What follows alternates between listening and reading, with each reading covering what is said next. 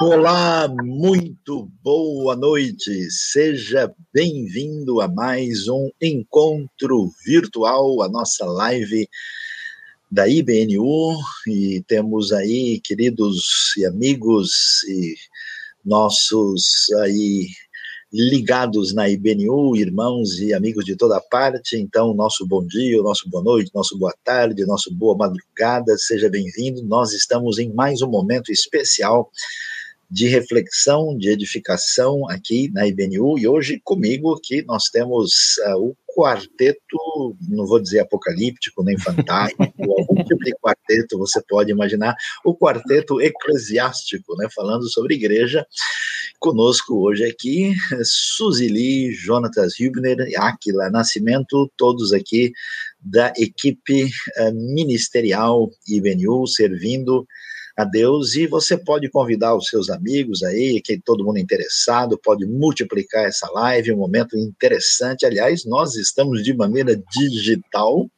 falando de modo real, de certa forma mais ou menos presencial, sobre a igreja digital e dessa forma aí, né? Então, vou primeiro abrir o espaço aí para os nossos queridos, começando com a Suzy, dar boa noite, boas-vindas a todos e vamos lá. Boa noite a todos, bom dia, boa tarde, né? A gente sempre fala shalom, é mais fácil. É, sejam muito bem-vindos e hoje a gente vai ter essa conversa. Será que uma igreja pode ser digital, né? Vamos conversar aí. Boa noite, vamos acelerar, né? Porque a gente, eu acho que isso vai é um assunto que suscita muitas perguntas, né? Ainda mais nesse período assim tão longo de não vou dizer de isolamento, porque nós tivemos idas e vindas, mas assim, agora dessas igrejas que abre, fecha, fecha, abre, como é que funciona o mundo digital? Acho que é um tema muito pertinente para o que a gente está vivendo. Boa noite a todos, é, bom dia, boa tarde, prazer estar com vocês. Eu acredito que a relevância desse tema vem um pouco pela imposição daquilo que ninguém podia prever ou controlar e acho que a relevância está justamente na resposta que a gente é, precisa dar. Então, acredito que vai ser um momento proveitoso para todos.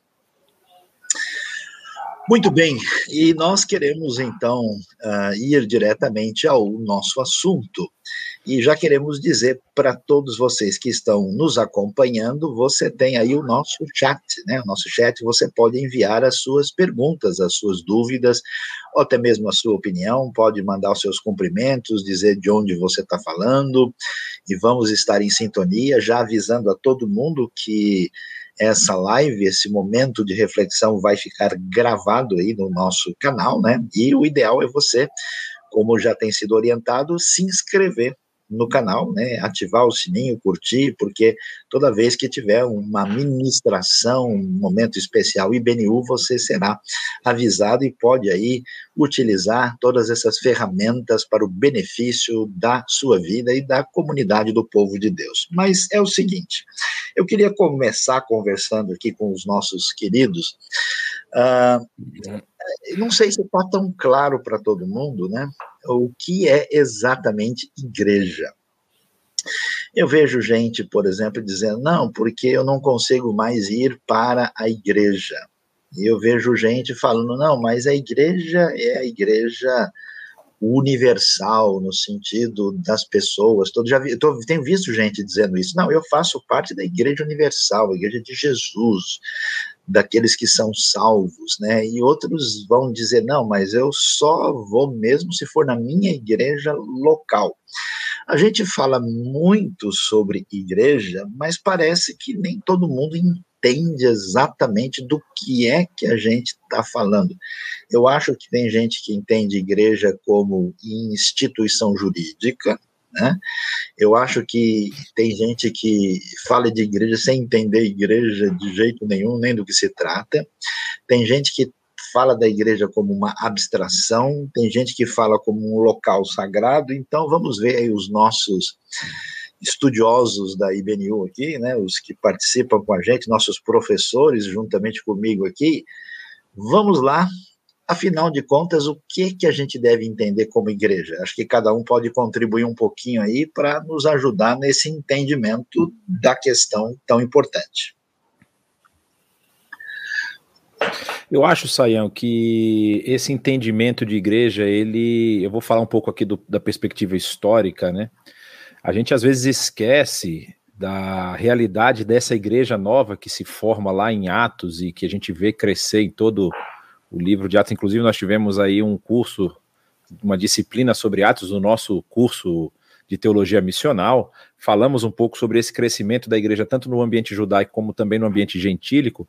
E para o ambiente judaico era muito importante a questão do templo, né? da, da posição, da presença do templo na religiosidade judaica. E logo no início da igreja, que é uma igreja que ela é alijada, ela é afastada desse ambiente, porque ela acaba sendo combatida tanto em Jerusalém como nos outros lugares onde havia comunidades judaicas, essa é uma igreja que ela se torna, vamos dizer assim, quase que uma igreja a gente não vai chamar ela de igreja subterrânea, como temos aqui relatos nos nossos, no século passado e nesse século também de igrejas que funcionam realmente subterrâneas, né, escondidas dentro de comunidades e sociedades que as oprimem, mas essa igreja já surge sem essa ideia fixa de que você precisa ir para um lugar sagrado para fazer a sua, o seu encontro e a sua adoração. E aí na história nós tivemos uma virada nisso aí, muita gente aponta como o caso do famoso imperador Constantino e também depois de, de, de Teodósio, quando eles instituem a igreja como ela sendo, primeiro ela permitida, depois como ela é a igreja oficial, a, a história nos diz que a, os cristãos tomaram os templos pagãos. Ou seja, os cristãos voltaram para se reunir nos templos. E essa reunião foi mais ou menos formatada de, de, de certo ponto ao que nós recebemos também.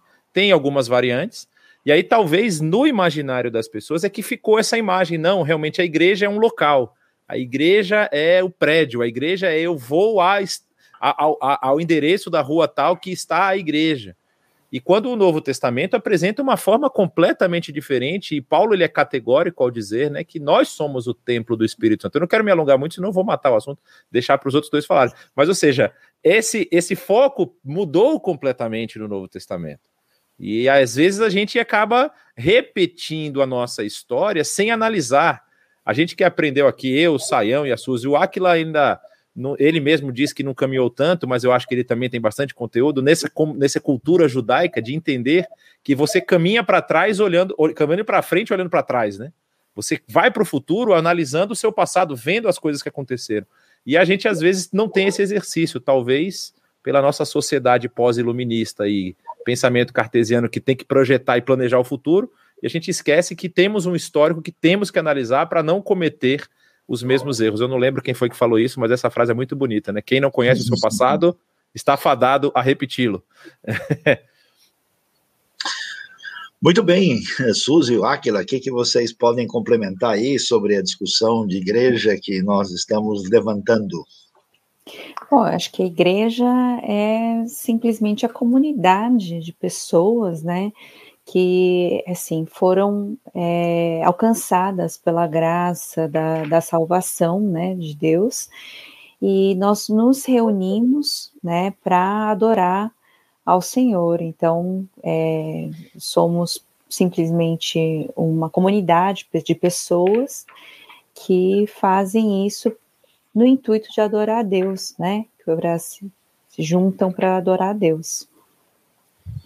É, dentro desse aspecto de comunidade que Suzy acabou de colocar, é importante é, ter esse caráter em mente, que é uma comunidade formada de discípulos. Então, a igreja é uma comunidade de discípulos de Jesus, e a imagem que o Novo Testamento, a propósito, usa várias imagens, mas uma muito propícia para a gente entender é, é, essa relação entre os discípulos que formam a comunidade é de um corpo de Cristo, e esses discípulos, enquanto seguidores de Jesus e que são acompanhados por ele, como ele mesmo fala em Mateus 28, que receberam o Espírito Santo que foi enviado pelo próprio Jesus, têm a missão de fazer a sua vontade na terra, como diz a oração que o próprio Jesus estabelece como exemplo, fazer a sua vontade na terra, assim como essa vontade é feita no céu. Então, a igreja precisa ser entendida como essa comunidade de discípulos que foram salvos por Jesus e que vivem essa realidade do reino no cumprimento da vontade de Deus na terra. A, gente é, é importante ressaltar o aspecto que Jonas também falou é que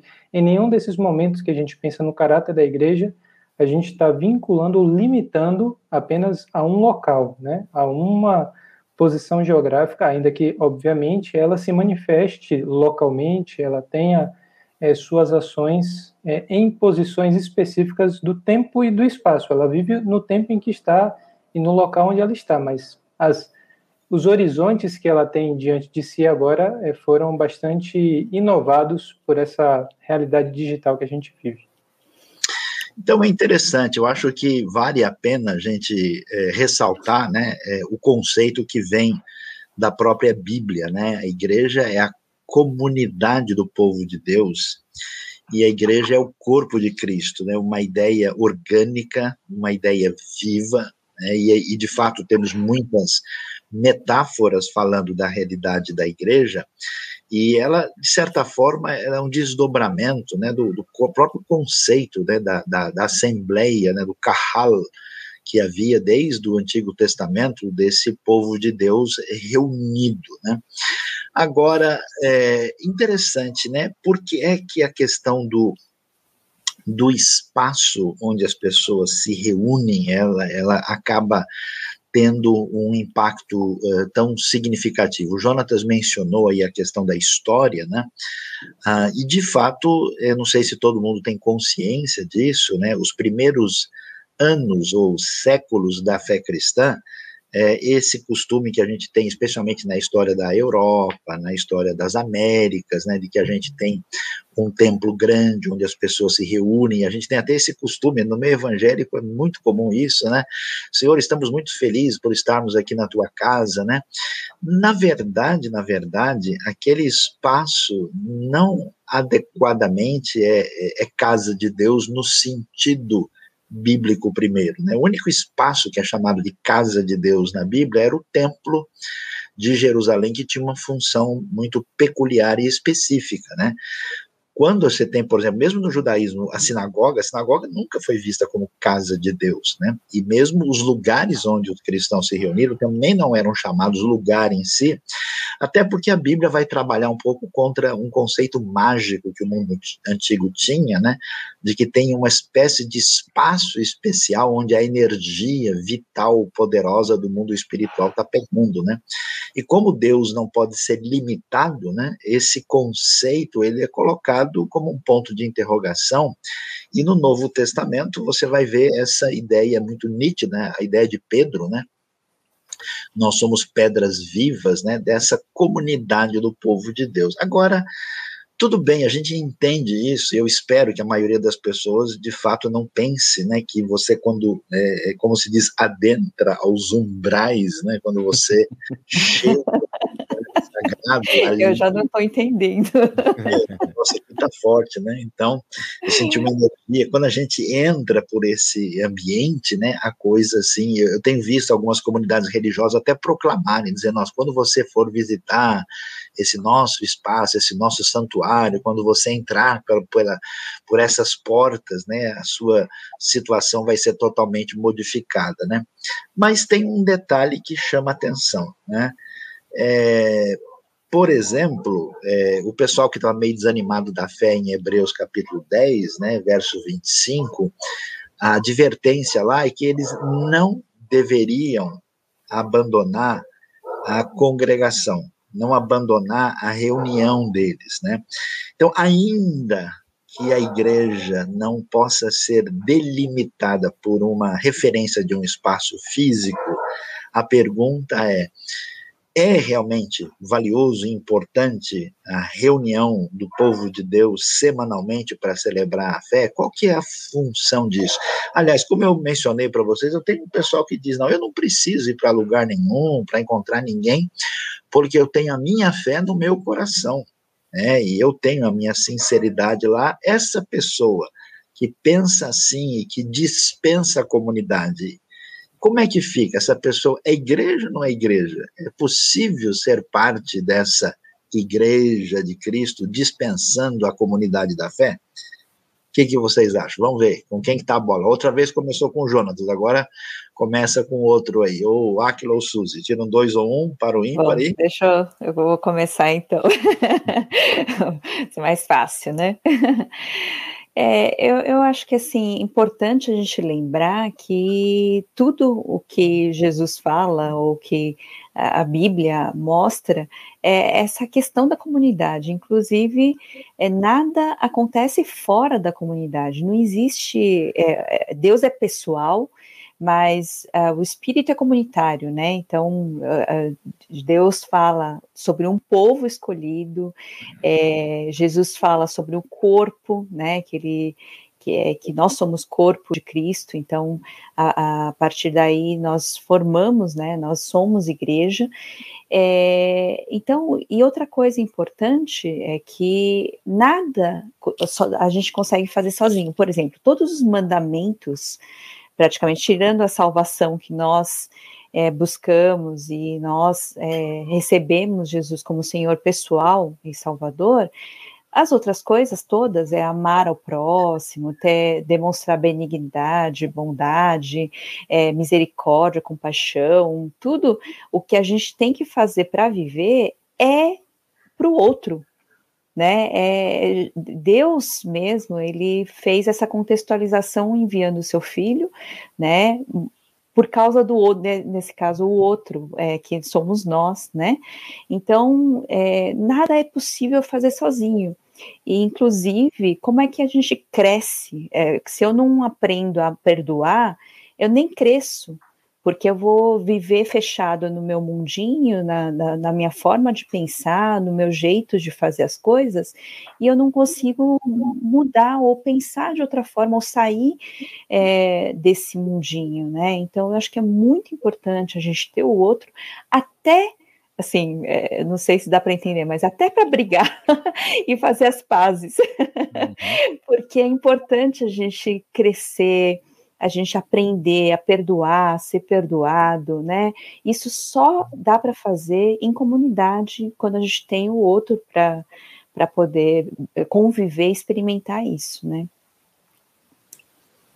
É, eu, eu acredito que essa fala da Suzy é muito própria para é, essa realidade de serviço que a gente também falou na primeira parte da nossa conversa. Se a igreja é uma comunidade de adoração, a maneira como a gente pensa serviço individualmente é muito diferente de quando a gente pensa serviço tanto para dentro como para fora da comunidade, a comunidade envolta nesse serviço, pensando num grupo de pessoas. Aquilo que eu posso, consigo e penso de serviço de adoração a Deus é, é limitado pelos meus dons, pelos meus talentos, pelo meu tempo, pelo meu recurso. Se a gente pensa em termos de comunidade, é, o impacto e aquilo que a gente pode fazer pelo próximo que está dentro da mesma igreja local, o que nós podemos fazer é, enquanto comunidade do reino diante do mundo como um todo, é, é muito maior. E, e, obviamente, isso passa por um caminho de confrontação, como o Suzy colocou, mas também de fortalecimento. Esse é outro aspecto muito importante da nossa caminhada de fé, que quando a gente está fora do ambiente de é, comunidade, as nossas, é, os nossos momentos mais alegres, tristes, os momentos que a gente está mais fortalecido e firme diante daquilo que é o nosso chamado, é, fica complicado se a gente não tem alguém que possa ser sensível à nossa condição, que possa nos encorajar, que possa ser como Barnabé foi para Paulo, que é, é, importante dentro da trajetória bíblica perceber esse papel da exortação. Muitas das falas de Paulo foi justamente para renovar o coração das pessoas, para renovar o serviço, a disposição delas.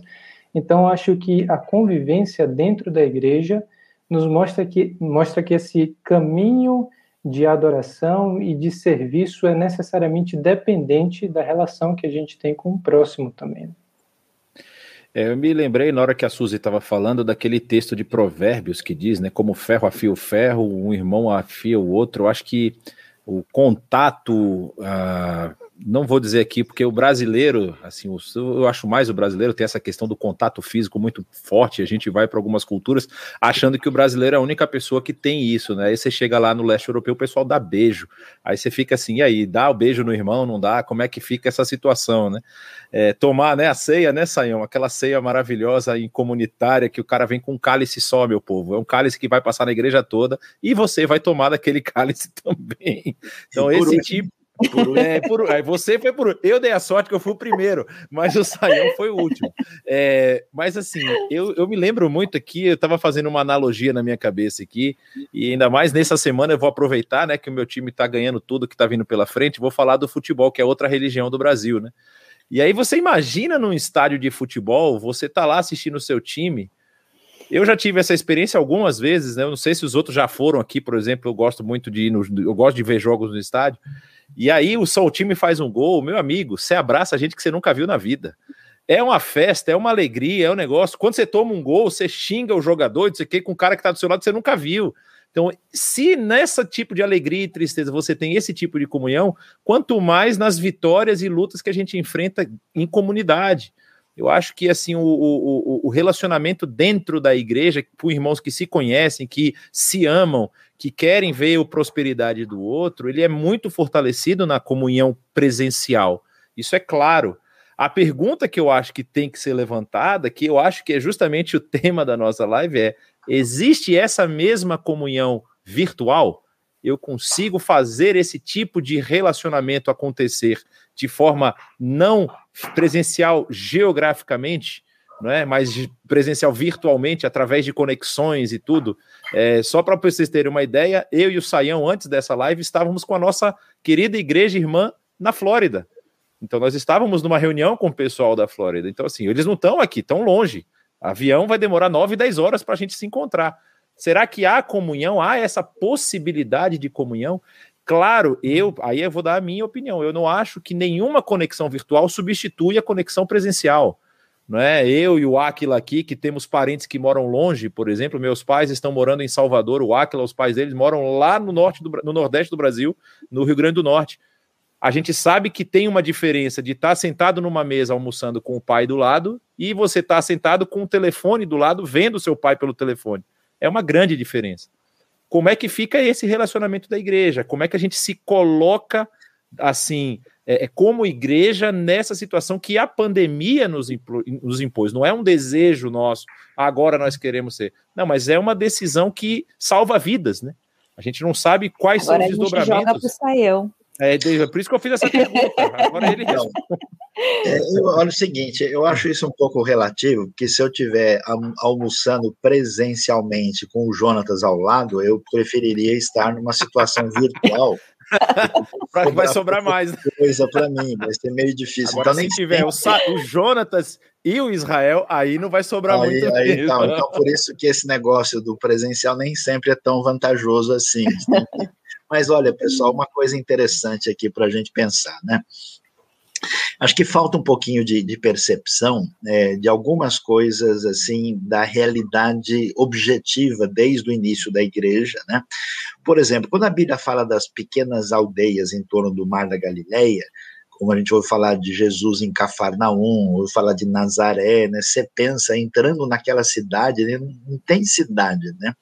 Tem uma meia dúzia de casas, né? Então a, a, a realidade do encontro dessas pessoas da comunidade da fé é a realidade de um grupo pequeno onde todo mundo se conhece. Eu vou até colocar um desafio para vocês. Hoje, por exemplo, você entra numa igreja é, de mil, dois mil membros, com todo respeito, grande parte dessas pessoas se conhecem mais virtualmente do que presencialmente. Eu nunca me esqueço de uma igreja muito grande, onde um amigo meu foi membro por muitos anos, e um dia o pastor, né, uh, acabou, é, é, ele trabalhava com táxi, e o pastor pegou ele como taxista, né, e passou a evangelizá-lo, né, e ele não imaginava que ele era membro da igreja dele há muito tempo, eles estavam lá há muitos anos, né, e essa realidade não estava uh, de fato acontecendo, mas assim, de fato a Bíblia tem uma, o Novo Testamento tem uma, uma, uma perspectiva que ultrapassa essa questão da comunhão,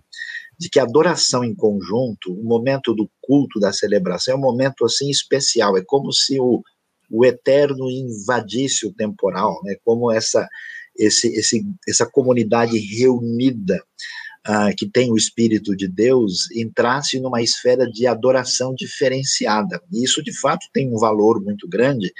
Mas é claro, além disso, né, a gente tem esse conceito de uma igreja universal que envolve todos os salvos de todas as épocas, desde o início da redenção, mas ela se manifesta concretamente através da igreja local, né? A expressão objetiva e concreta é a comunidade do povo de Deus. Então, o que a gente pode dizer é o seguinte: no Novo Testamento, eu sei que muita gente vai talvez até achar que isso é, é um pouco forte, pesado, mas no Novo Testamento não existe cristão sem comunidade de fé. Não existe um indivíduo autônomo. Por quê? Porque você não tem oportunidade de nem orar o Pai Nosso, você só ora o Pai Meu, né? Você diz que Deus é Pai, mas na prática você não tem irmão. Você não tem possibilidade de servir com seus dons, você não tem oportunidade de ser desafiado, você não tem oportunidade de perdoar, você não tem nem a santa oportunidade de incomodar o próximo para que vocês cresçam juntos, né?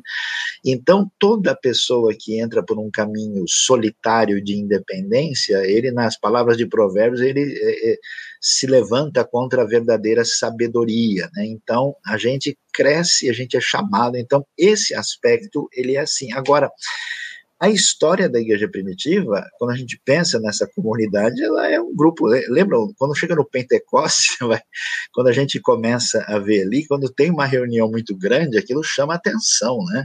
É, Jesus está sempre reunido ali com 12, de vez em quando aparece um grupo de 70, quando chama 120, a gente fica assustado, né? E hoje é a coisa mais normal do mundo ter igreja com 500 membros, 700, 800, mil, 2 mil, né?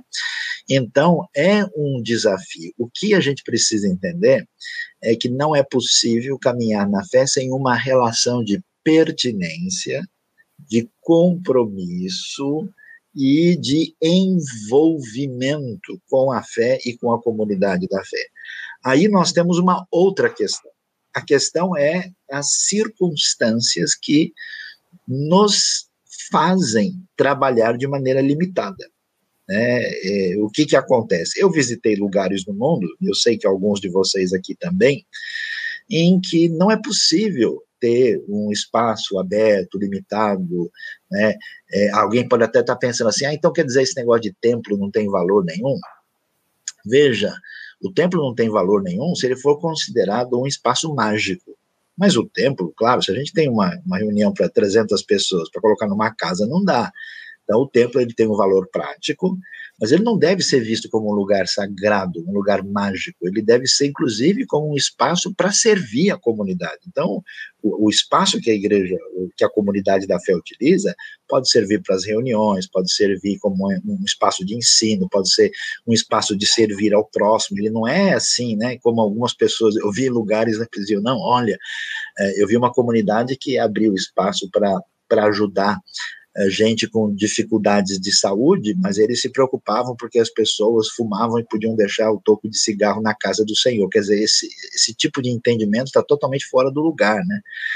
Mas a gente precisa é, compreender essa, essa realidade, esse desafio que nós temos né, na, na, na comunidade da fé para, de fato, ter oportunidade de servir a Deus adequadamente. E, é, historicamente, esses grupos se reuniam de maneira limitada, é, pequena, menor, e muitas vezes, tanto na igreja primitiva como na igreja perseguida, eu encontrei na minha vida gente disposta a morrer por o evangelho que nunca entrou num culto, numa uh, celebração de uma igreja como nós estamos acostumados no, no, mundo, né, vamos, digamos assim, com mais liberdade religiosa. E essas pessoas não estão fora da igreja, pelo contrário, eles estão fazendo algo de fato extraordinário. Então, a gente precisa focalizar isso, e eu vou dizer a verdade um desigrejado está fora da orientação das escrituras. E atenção, desigrejado não é só a pessoa que fisicamente não vai a um local.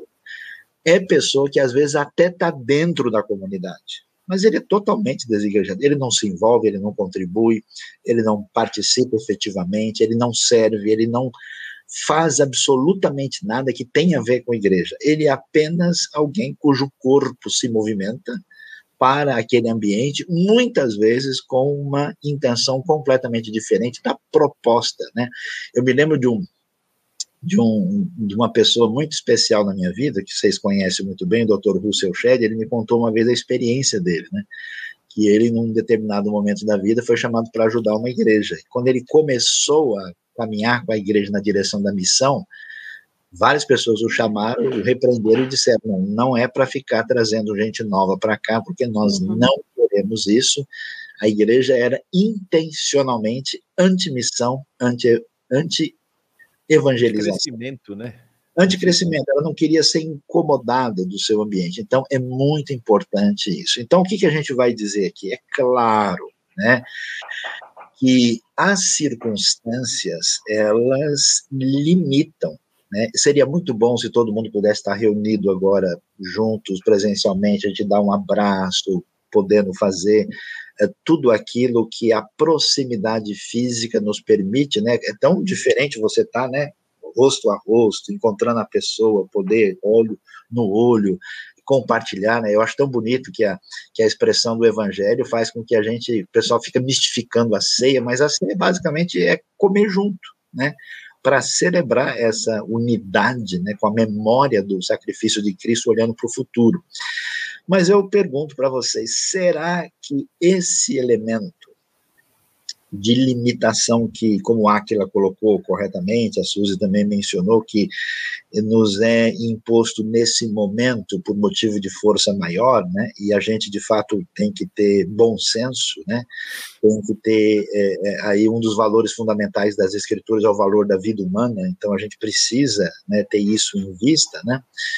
É, eu pergunto, será que, afinal de contas, qual é o objetivo da igreja? A igreja existe para quê? Só para a gente reunir no final de semana e, e dar um abraço no, no irmão. A igreja existe para as pessoas se aprofundarem num conhecimento cada vez mais assim mirabolante daquilo que eu nunca tinha ouvido falar. Eu conheço gente que ia para a igreja e diz: Nossa, ouvi um estudo hoje de um assunto que eu nunca tinha imaginado antes. E a pessoa vai, vai, né? Qual é o foco? Qual é a razão? Eu vejo que as pessoas às vezes procuram é, por exemplo, eu vejo pessoa que nesse momento de pandemia está meio aborrecido porque ele via a igreja como um, uma central de serviços, que podia, de alguma maneira, trazer uma, uma situação de conforto para ele. Por exemplo, o sujeito não consegue lidar com os filhos em casa e fala, puxa, se a igreja tivesse aberta, eu levaria lá e ficaria tranquilo, né? A folga da semana, né? É folga da semana, podia dar um tempo lá, né? E agora não vai funcionar. Então, para que, que a igreja existe e eu pergunto para vocês: essa pandemia tem um outro lado? Ela potencializa alguma coisa que tem a ver com a realidade da igreja ou não? Então vamos lá, acho que agora quem começa é o Áquila. Vamos lá, Áquila. Então, a, aquilo que a gente vê desde antes mesmo né, da, da queda de Gênesis 3 é que a humanidade, antes de pensar em assunto de igreja, é, ela foi feita como um meio de refletir a vontade de Deus para o mundo que ele criou e um meio de adorar a Deus com toda a criação que ele fez. Então, enquanto criaturas, desde o começo da história, a gente foi é, criado justamente para adorar a Deus no serviço que a gente faz diante das coisas que ele colocou como responsabilidade, diante da responsabilidade que a gente tem enquanto imagem e semelhança de Deus. E aí, pensando bem mais na frente na história, no texto que a gente tem de Mateus 5, e é o famoso Sermão do Monte, e a gente falou que a igreja é constituída como essa comunidade de discípulos, a gente percebe que a missão dos discípulos era ser sal da terra e luz do mundo. Então, esse papel de preservar a terra contra uma decomposição, aquilo, a forma como o sal era utilizado e a luz do mundo para trazer iluminação para aquilo que era trevas, e a gente tem várias passagens do Novo Testamento usando essa imagem para não causar, para ser preservação contra a degradação e também para ser iluminação, é, nos demonstra que a missão dos discípulos enquanto indivíduo e da igreja enquanto comunidade é precisamente trazer a adoração a Deus por meio do serviço que ela presta é, diante do seu próximo enquanto igreja, para que essas pessoas vejam as nossas boas obras e glorifiquem ao Pai.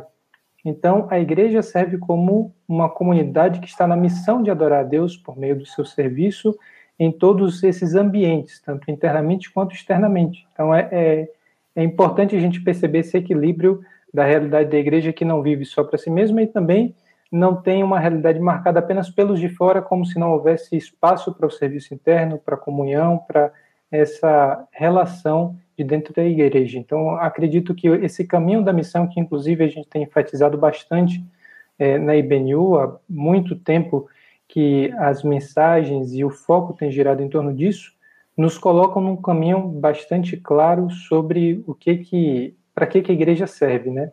Defini-la em termos da sua missão é um caminho bastante esclarecedor e coerente com a Bíblia. Acho que é importante a gente lembrar, né, o Aquila falou, é, são as, os dois grandes mandamentos, né, amar a Deus acima de tudo e amar ao próximo, né, como a si mesmo. Então, a gente tem que cumprir isso, né, sendo sal e luz do mundo, é, e esse eu acho que é o foco principal. É, até é interessante porque a gente, se a gente for pensar, Deus é todo poderoso, Deus é grande, né? Ele, ele pode fazer tudo. Né? Ele, se ele quiser, ele pode mandar um raio e né, ele pode salvar todo mundo. Só que é tão interessante como ele chama a gente, né, convida o ser humano, a sua igreja, né, o seu povo, para participar dessa obra missional que ele que ele está fazendo, né? Que é levar realmente esse amor dele, a graça e é, isso tem que ser de uma forma prática e concreta, né? É, daquilo que a gente está fazendo. Então, como demonstrar esse amor tem que ser muito concreto, tem que ser muito prático. Então, a gente não pode ficar. Eu acho que a missão da igreja não é para ficar para dentro, é para fora. Né, é para aqueles que não conhecem Jesus. É, eu acho que é importante a gente ter a nossa comunhão, né? Porque isso faz parte de ser um corpo, nós somos vários membros, é importante que a gente seja esse corpo mas é muito importante que a gente leve isso né, para fora, é, levar os ensinamentos, levar o evangelho, essa mensagem tão maravilhosa que é o evangelho, né, é, de Cristo, e, e torná-los, né, é, tornar essa família cada vez maior, né, a família de Cristo mesmo. Então, eu acho que essa é a principal razão da gente existir como igreja. Senão, para que que a gente se reuniria né? Para que que a gente estaria junto? Com certeza não é para a gente virar um clube, né? É, isso é verdade. Mas falando em clube, eu gosto muito de uma imagem que a gente fala na IBNU, quando a gente está falando para as pessoas que querem conhecer a IBNU, e, e, e eu, eu, não, sendo um pouco menos bélico aqui, que eu ia falar que a igreja é como um quartel-general, mas vamos falar que a igreja é como um, um, centro de treinamento de um clube de futebol, né? E a ideia eu acho que ela é muito presente na vida do, do brasileiro, vocês vão entender bem isso. É, o que, que a igreja tem que fazer? Ela tem que treinar os seus, vamos dizer assim, jogadores, os seus membros a disputarem a partida, e a partida é justamente esse cumprimento dessa missão. Então a igreja ela funciona como esse centro de treinamento onde você vai ter departamento médico, ou seja, tem alguma pessoa que está na sua igreja está ferida, precisa ser tratada. Você vai ensinar as melhores práticas para que essa pessoa possa ser sal e luz no mundo em que ela está inserida. E sempre a ideia é de você, vamos dizer assim, entrar em campo para disputar e para ganhar. E ganhar o que? O jogo? Não, lógico que ganhar pessoas para Cristo. Então, assim, essa missão que foi bem detalhada aí pelo Aquila e a Suzy também complementou, que reflete esse mandamento maior que nós temos de amar a Deus e amar ao próximo, é, ele encontra na igreja, e aí não na igreja espaço físico, obviamente, na igreja comunidade da fé, a, a, essa oportunidade de você ter as melhores ferramentas, ter o melhor preparo para realizar melhor a missão que lhe foi dada, que é de fazer discípulos de todas as nações. E assim, eu acho que nesse aspecto, é, para mim, é um, um, um, a IBNU tem caminhado muito nisso, né? sempre está dentro do, da, do foco. Não há nada que a IBNU queira fazer ou que a IBNU faça hoje que não tenha o foco de alcançar as pessoas que não conhecem o Evangelho.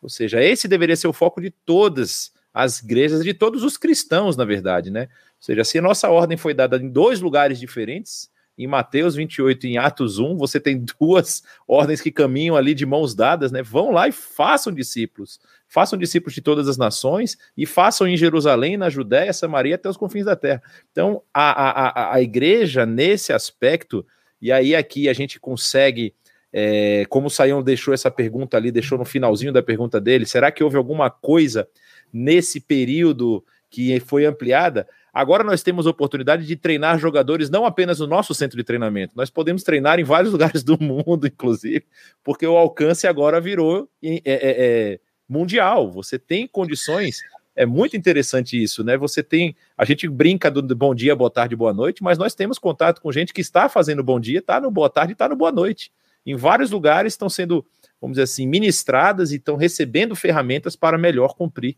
essa missão. Bom, Jonatas, a, a sua observação ela é pertinente. Eu vou até colocar um, um desafio aqui, né? uma questão até polemizando um pouco. Se existe um problema na igreja virtual, e claro que ela existe, ela pode se tornar despersonalizada, ela pode se tornar distanciada, ela pode se tornar refém de uma atitude anticomunitária, ela pode ser parceira de um individualismo perverso, ela pode ser é, reforço de um consumismo indevido. Existe problema também na igreja dita presencial e física.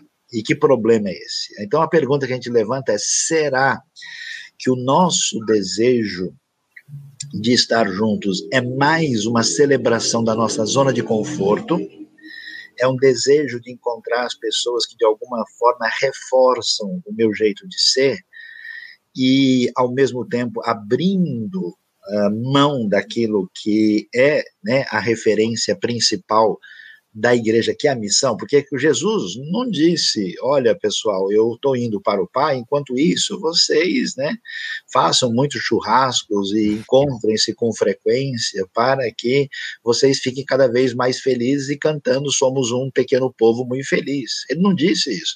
Eu conheço comunidades que arrasta década, arrasta tempo e elas não saem de um grupo minguado de pessoas e elas não estão preocupadas com a missão. Isso também é um problema. E aí o que, que acontece? É muito importante a gente aprender a pensar fora da caixa. Né? Por exemplo, a gente tem é, uma igreja que anteriormente, pensa no apóstolo Paulo. Quantos domingos o apóstolo Paulo faltou no culto ou na celebração? Paulo ficou boa parte do seu ministério na cadeia, preso. Né? Ele não pôde, ele, ele discipulou e ensinou a igreja primitiva à distância, mandando cartas, porque ele não pôde estar ali.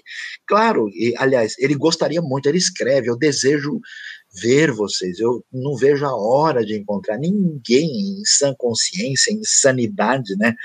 Gostaria de viver à distância da comunidade da fé. Claro que não é o objetivo, mas a gente não pode, né? Perder o foco da missão. A igreja, quando ela começa, historicamente, ela está confortável em Jerusalém. Ninguém queria sair de Jerusalém, não. Todo mundo queria ficar de boa ali. Aí Deus permitiu né, o início da perseguição. Os perseguidos, pela primeira vez, começaram a levar a sério a grande comissão. Foi assim que o evangelho saiu da região de Jerusalém, da Judéia, e vai chegar a Samaria, a igreja não saiu atrás dos gentios, foi Deus que caminhou a situação para que eles eh, fossem na direção, até mesmo a igreja de Antioquia, em Atos 13, o Espírito Santo é que vai ordenar que eles separem Paulo e Barnabé para a obra que eles têm, para a qual eles têm sido chamados, e eles vão fazer as viagens missionárias. Então veja que o foco é esse. Então a gente precisa entender é, o que, que a gente está fazendo. Né? Segundo, é importante observar também a diferença de cenários, né? A gente não tem todo mundo vivendo do mesmo jeito, no mesmo lugar.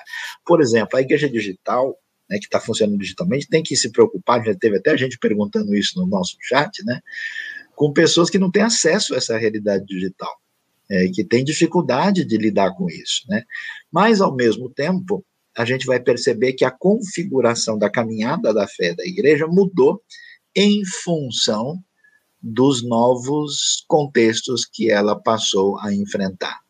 Por exemplo, né, é, as pessoas nos tempos do Novo Testamento não levavam Bíblia para a igreja, muito menos inário, não tinha Bíblia. Né?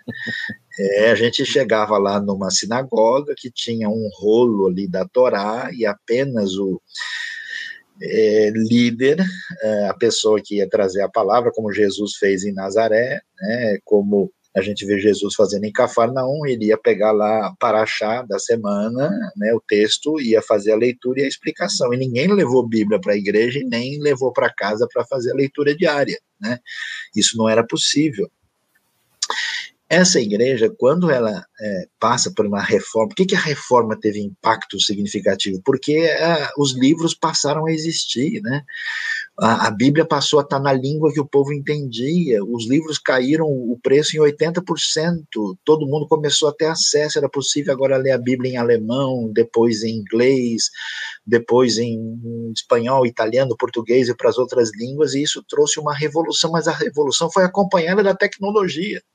Então a gente não pode ser obscurantista no sentido de sempre pensar com essa cabeça fechada que toda vez que existe um progresso tecnológico, o pessoal acha que é do anticristo, mas não é possível. Só o anticristo que faz tecnologia. Ele é esperto e inteligente, né? Porque é, não, é, não, pode ser um presente de Deus, né? É o anticristo que pensou o negócio. Jonatas, quando é. surgiu o rádio, o pessoal falou Ixi. que o fim do mundo estava aí, porque o rádio era o, o principados e potestades do ar que estavam soltos. Surgiu a televisão, o pessoal falou que é do demônio. Surgiu o computador, o pessoal é do demônio. Surgiu a internet, só tem coisa do demônio. E olha, e eu, eu você citou esses elementos, aí eu lembrei de uma história que eu ouvi há muito tempo, que é a questão do piano, né? Quando pianos, os pianos que eram instrumentos abolidos, né, porque eram tocados nas casas noturnas e tal, começaram a entrar nas igrejas. Não, isso aqui não pode. Quando você, eu não me lembro de uma igreja que não tinha um piano. Assim, quando, pois é. Esse negócio é muito interessante. Não, mas é curioso isso, porque o que, que acontece? Olha lá, a gente tem há anos orado, né, há décadas, pelos lugares fechados para o Evangelho. Né, e eu sei que vocês todos têm conhecimento e até contato, envolvimento direto nisso. É impressionante a gente ver o impacto do rádio, da TV e da internet nos ambientes fechados, onde o evangelho tem entrado com uma força tal que a gente não imaginaria que poderia acontecer tão rapidamente. E falando desses novos cenários, então a pergunta é como é que esse potencial que nós temos pode ser utilizado para a glória de Deus? Né? Então, por exemplo, você tem um grupo de igrejas de comunidades com um ensinamento muito limitado por falta de preparo. Hoje você pode alcançar esse pessoal à distância. Né? A gente tem como é que como é que a IBNU caminhou na direção do digital? A IBNU já estava no digital antes da pandemia, né? Por quê? Porque nós entendemos essa necessidade da missão da igreja invadir os espaços digitais também. E a gente começou a ver gente dizendo o seguinte: ó, eu estou aqui num país onde nem é permitido culto, eu estou num país de maioria religiosa não cristã eu, eu, eu posso, eu considero vocês a minha igreja, tudo bem? A gente tem gente semanalmente escrevendo para a gente de lugares onde essas pessoas não têm como se alimentar e nem como se reunir. Né? A gente recebeu mensagem de pessoas dizendo: Eu moro num lugar aqui distante, não tem nenhuma comunidade de fé. A gente imagina que todo mundo está vivendo num ambiente cheio de igreja evangélica, né? que o cara pode escolher. Mas não é assim. Há lugares em que a pessoa, por exemplo, uma pessoa escreveu para a gente, falou, para eu ir para uma comunidade, ter uma reunião mais ou menos, eu preciso fazer uma viagem que vai ser muito distante e complicada. Eu moro num país estrangeiro, eu fui lá numa igreja, mas aquilo é só uma reunião formal, eu não tenho como eh, me envolver, eu posso estar né, tá ligado a vocês, porque eu considero. Então, veja, a igreja digital pode se tornar um problema. Por exemplo, tem gente que quer ser parte da IBNU, a gente diz, ó, fica na sua igreja. O que, que você quer ser parte da IBNU? Seja responsável na sua comunidade de fé. Ah, você não precisa, né? Se a sua família está integrada num lugar, você pode aproveitar tudo que nós temos a oferecer à disposição. E, e, ninguém pode entender que o espaço digital é uma desculpa para as pessoas irresponsáveis né, fugirem da, seu, da sua relação de responsabilidade no reino de Deus. Mas, atenção, todo esse potencial do mundo digital tem uma grande função no reino de fazer diferença do ponto de vista evangelístico, missionário e até mesmo, principalmente, no ambiente é, que está envolvido com o ensino, né? A gente está vendo que o que a gente enfrenta não é só coisa nossa, né? Hoje todo o universo é, dos ambientes de ensino está passando por uma reestruturação, né? Uhum. porque, olha, a gente entende que há certas coisas que funcionam melhor presencialmente e outras não. Então, de fato, a gente pode perder alguma coisa pela exigência do momento e até pelo respeito à, à, à, à orientação que as autoridades nos dão. Né? Eles não estão nos proibindo de crer nem de ser cristãos, estão dizendo que o momento é um momento inadequado para reuniões, né?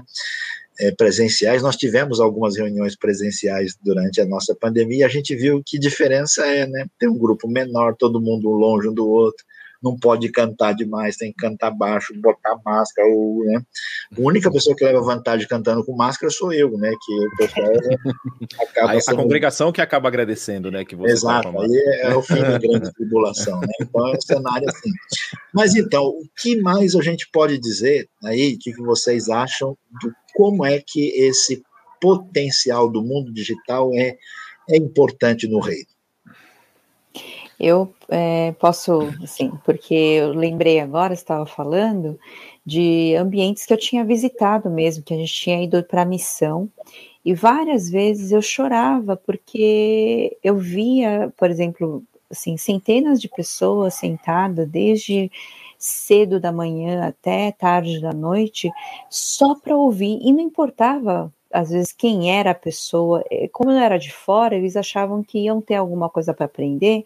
Como eles não tinham, eles vinham de aldeias bem distantes, ficavam, dormiam ali mesmo, onde estava, como ficava. E eu lembro como eu chorava, porque a gente não, não tem como alcançar se você não for para lá. Né? E às vezes assim tem a questão financeira, tem a questão de distância, tem lugar que é fechado, né? Então, realmente era muito difícil. E muitas vezes também eu dei aula à distância e uma das coisas que o pessoal falava era isso. A gente não tem aqui eh, faculdade, seminário, é, a gente não tem como aprender. Por favor, continue dando aula, porque é, é só assim que a gente tem contato. Esses porque... alunos estavam onde? Tinha tudo, de tudo quanto era, tinha Portugal, tinha África, tinha no sertão, né? Tinha aqui no, na América do Sul, no, no, no Sul, é, tinha gente de tudo quanto é lugar, né? E, e, muitos lugares realmente não tinha absolutamente nada, nem igreja, nem escola, nem seminário, e, e eles precisavam, eles queriam trabalhar no ministério e não podia porque eles não tinham esse conhecimento. Então, eles repetiam aquilo que eles tinham aprendido há muito tempo e da maneira que eles entendiam, lendo a Bíblia do jeito que eles podiam. Então, mesmo quando a gente foi para a China, a gente viu os líderes, tinha líder que ficava recitando né, aquilo que ele decorou, porque ele não tinha nem acesso à Bíblia, e ele tinha, ficava de, é, recitando aquilo e cantando durante horas, né?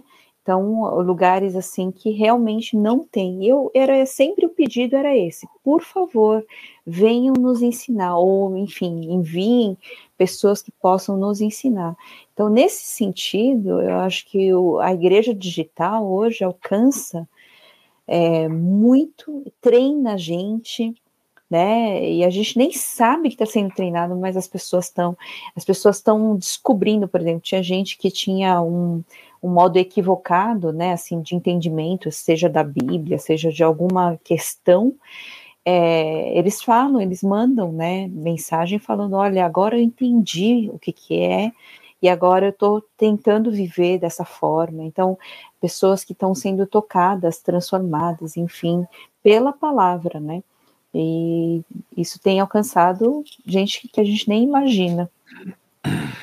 Um problema sério que a gente é, enfrenta, já vem, sido, vem sendo comentado há bastante tempo, é, é precisamente o, o, nível de compreensão e de profundidade teológica com que a gente tem as mensagens, o ensino da igreja local.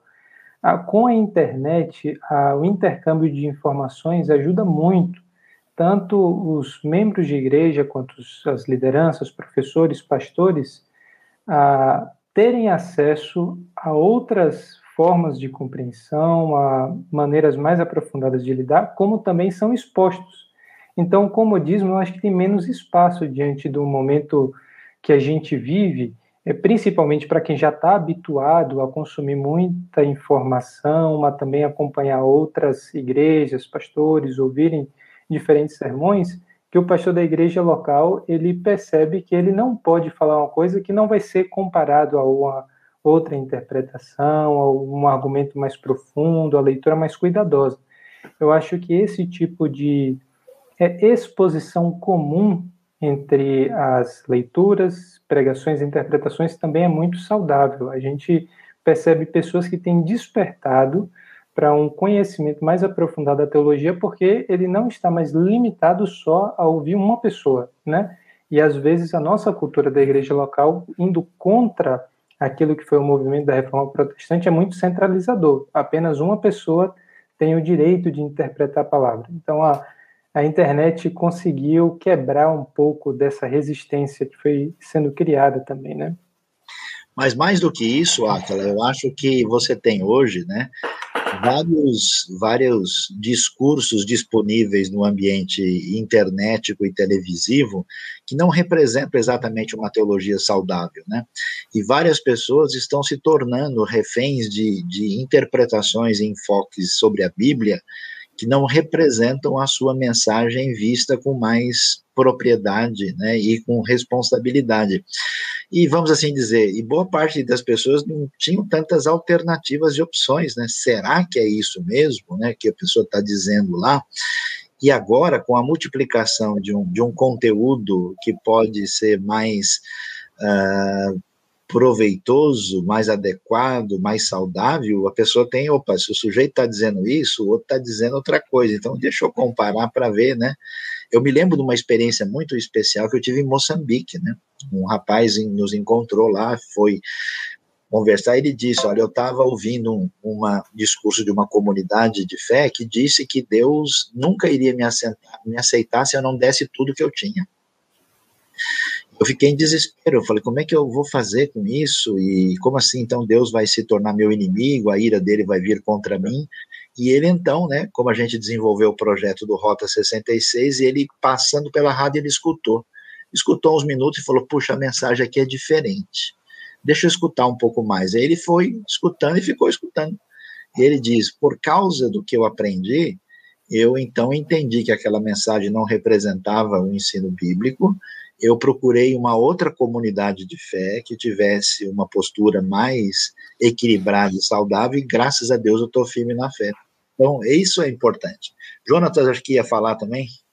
Não, é que eu estava querendo, na verdade, fazer um, um, um, contraponto a muitas, muitos comentários que a gente acaba ouvindo, né?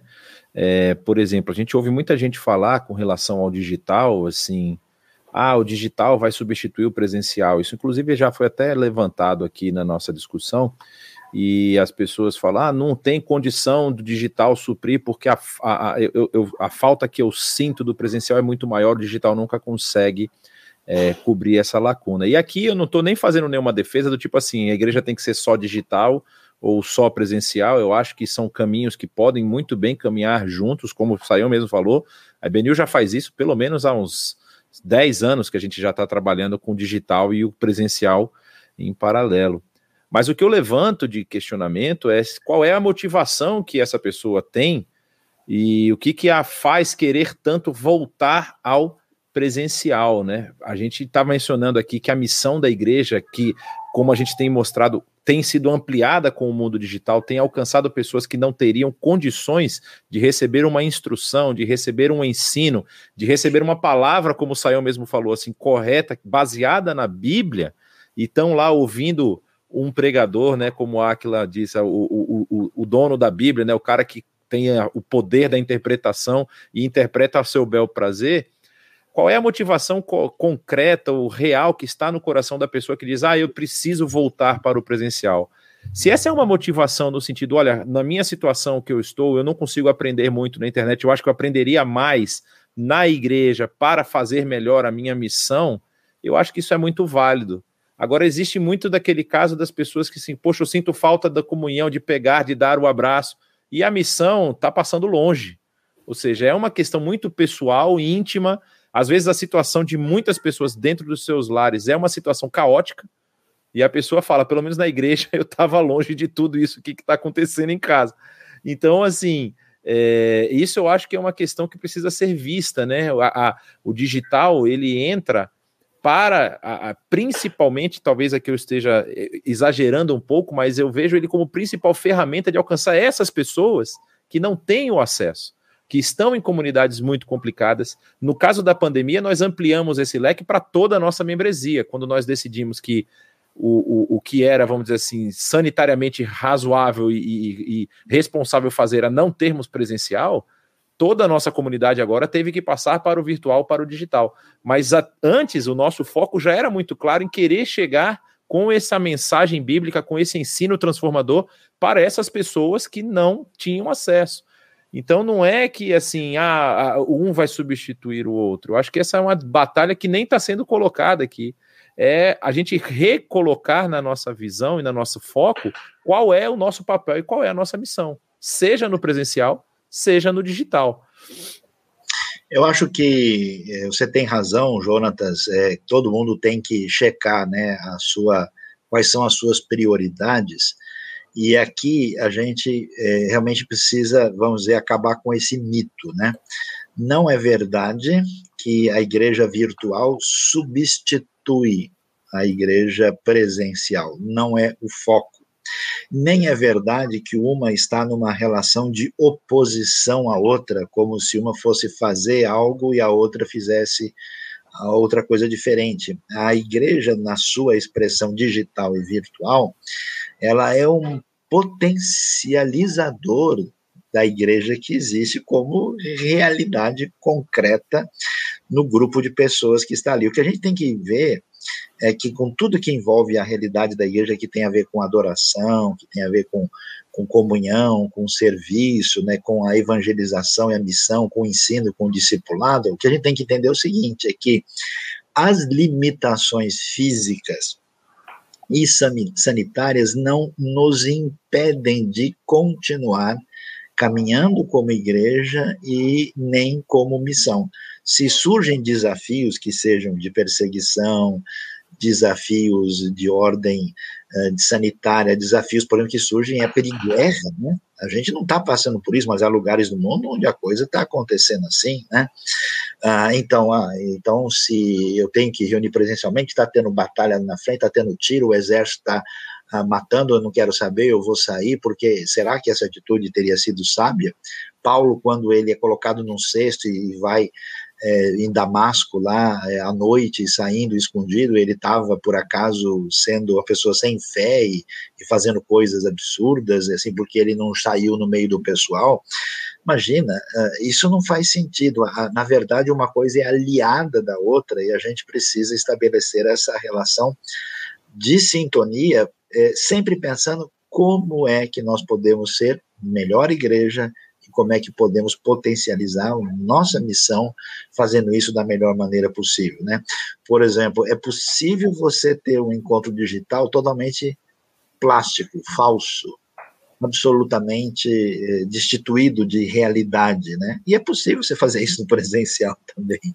Então, a gente precisa buscar a genuinidade de todos os elementos que são pertinentes à realidade da igreja. Mas eu observei aí, eu acho que a Suzy pode nos ajudar, que temos muitas participações, pessoas dando as suas opiniões, a gente agradece de coração você estar tá em sintonia com a gente aí, e eu acho curioso que às vezes a gente tem pessoas assim que mandam mensagem para a gente do outro lado do mundo, dizendo, olha, eu sinto como a gente fosse amigo a vida toda, eu amo demais, um grande prazer, eu mando um abraço, né? pessoas assim, muito mesmo ligado e a gente sente realmente uma comunhão, apesar de não ter encontrado pessoalmente. Aliás, isso tem a ver com a própria pessoa de Jesus, que a gente não, aquele a quem vocês não viram e vocês amam, diz 1 Pedro, né? E, e aí eu queria ver, Suzy, tem algumas perguntas, algumas questões aí que podem ser levantadas aí para interagir com os nossos queridos que estão em sintonia com a gente nessa noite. É isso aí, Saião. Tem muita gente mesmo de tudo quanto é lugar e agradecemos muito pela participação de todos. É, Saião, é, como é que fica essa questão? Porque a gente fala aí da igreja como uma comunidade, né? Então, comunidade a gente entende como que tem uma comunhão, né? Enfim, da, da adoração comunitária. Então, como é que fica essa questão quando a gente está à distância? Da ceia, né, que tem a ver com comunidade, batismo, né, comunhão, adoração. Como é que fica sem a gente conseguir se reunir presencialmente, Saião? Então, Suzy, uh, quando a gente teve diversos momentos na história da comunidade do fé, uma reunião maior ela ficou impedida, né? Por exemplo, a própria, a própria realidade da ceia do Senhor, ela não aconteceu num templo. E nunca foi dito que existe um lugar onde ela deve acontecer. Ela aconteceu num espaço de uma casa, bastante limitada, né? E a gente tem, por exemplo, uh, uh, o, o, próprio conceito é, claro né, que a gente tem com a nossa comunidade, com a nossa teologia, que faz grande diferença, né? Uh, é que não temos uma visão sacramentalista, né? Nem, nem da igreja, nem do momento do culto. Quando uma pessoa tem, por exemplo, alguém que vem de um contexto católico romano, a missa tem um papel muito diferente de uma reunião evangélica. E para esses casos, o desafio teológico é muito grande. Mas no nosso caso, a gente não pensa dessa maneira. E quando a gente tem, por exemplo, uma pessoa doente no hospital, uma pessoa que é impossibilitada de, de vir ao centro de reuniões, a gente leva a possibilidade da pessoa participar lá. A gente ora com a pessoa. Então, o que, que a gente faz? Numa situação como essa, se existe uma possibilidade de uma reunião com limitações, a gente faz. A própria IBNU fez. Mas ela tem que obedecer os limites que aquele contexto permite. Não vejo nenhum problema, né? Eu acho curioso, eu tenho uma história extraordinária da Rádio Transmundial, né? Que andando para o meio do mato, o pessoal descobriu uma igreja lá, né? Aí perguntaram: que igreja é essa? Eles falaram: essa aqui é a igreja transmundial. Mas como assim igreja transmundial? Não, há muito tempo a gente morava no interior da floresta e a gente não conhecia a palavra de Deus. Arrumamos um radinho. E esse radinho a gente eh, começou a ouvir, ouvimos a palavra de Deus e a gente se converteu e creio em Jesus. E aí, todo final de semana, a gente marcava um horário lá e botava o radinho e se reunia. E aí a gente acabou virando uma igreja. A coisa surgiu assim. É curioso, né, a gente imaginar uma situação dessa. A pergunta é se as pessoas não adoravam, a adoração delas era rejeitada por Deus, como assim, né? Então, assim, no momento de limitação, a gente pode e deve fazer uma celebração à distância. Isso não é um problema, não é uma dificuldade. Às vezes você pode ter até uma intimidade maior do que dentro de uma igreja com 5 mil pessoas, por exemplo. Né? Uh, esse é o padrão ideal que deve acontecer sempre? Não, né? Mas a gente tem que pensar na realidade de tantas pessoas. Tem gente, por exemplo, que trabalha no domingo e trabalha em serviços essenciais, está de plantão, gente que trabalha em, em companhias aéreas, está voando nessa época. A pergunta quando é que essa pessoa vai poder essa, ter essa oportunidade? Ela tem a alternativa que é exigida pela sua condição de fazer isso de uma outra maneira. Né? O que, que a gente deve fazer com ceia e batismo? A, a sugestão é fazer a ceia à distância, porque a ceia não tem nenhum poder sacramental. É a mesma coisa que a gente faz quando leva a ceia para uma pessoa que está doente no hospital. A gente não traz a pessoa para a, o centro do encontro das, do, com os outros. A gente não pega uma pessoa que não pode andar, que tem muita idade, a obriga, tá? Porque se ela não tiver na reunião de domingo, ela não pode participar. Sempre a igreja levou para essas pessoas e fez lá. E um batismo, para que a gente faz? O batismo online é complicado, né? Já é um pouco mais difícil fazer um batismo online, até porque nenhum computador tem, tem tanque de mergulho assim disponível com facilidade para a pessoa entrar, né? O que a gente sugere é que esse batismo seja feito de maneira segura, com um grupo limitado de pessoas e que isso seja disponibilizado para a participação de todo mundo. E vamos falar a verdade, na né? IBNU a gente sempre fez assim, né? Porque não podia nunca colocar é o tanque. Nossa, todos os batismos que eu vi na Evenil foram virtuais. Né? Então, a gente colocava do lado de fora, onde tinha condições de fazer, e não tinha como tirar 500 pessoas lá de dentro para irem eh, naquele espaço limitado, e aí passava né, ali pela, pela câmera, só ficou um pouquinho mais longe. Mas na prática, é, naquele nosso espaço, era impossível que isso fosse acontecer. Então a gente tem que ter uma atitude de bom senso e mediante os diversos elementos que se colocam diante de nós, a gente ter uma atitude mais ponderada e equilibrada diante das circunstâncias. Agora, só essa questão da comunhão, eu queria só uh, falar.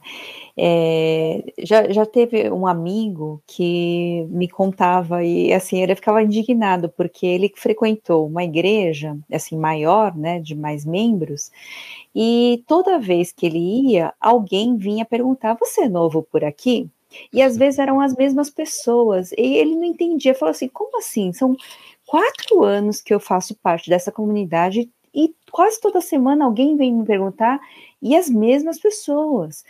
Ele falou assim: não é possível. É, eu, aí a pessoa saiu da igreja por causa disso. Ela falou: não aguento mais a pessoa perguntar, eu não consigo nem é, assim, adorar e cultuar do jeito que. Porque parece que eu nunca faço parte, né?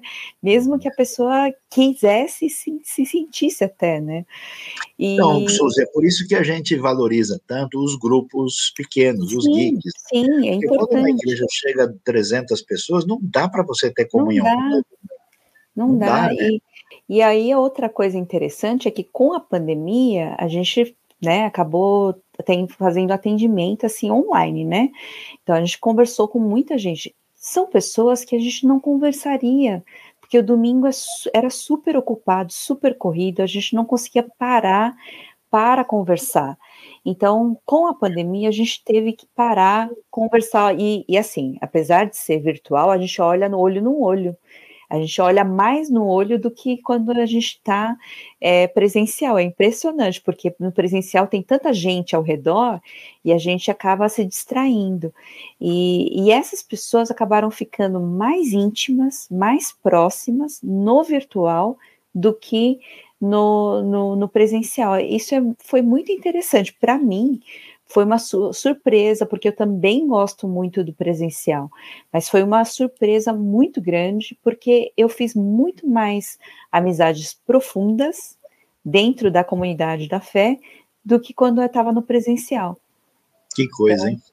Para mim, é, vale muito a pena e também há comunhão, sim, e é mais profunda até, porque são você foca na pessoa, né? Bom, mas temos mais perguntas aí, né? Jonatas, o Aquila podem ajudar a gente aí, né? Ah, eu, eu tinha uma pergunta boa aqui, mas a fila correu aqui, eu já perdi. Peraí, eu vou achar de novo. Ah, deixa eu fazer uma pergunta para o Jonatas, você que é dessa fazer. área. É, essa questão, por exemplo, é, tem gente que é meio analfabeto digital, uhum. né? A gente não tem aí gente, todo mundo sabe mexer com tudo. Sim. Então, como é que a gente faz nessas questões? E, por exemplo, tem, tem lugares, né, tem ambientes que não tem essa tecnologia toda.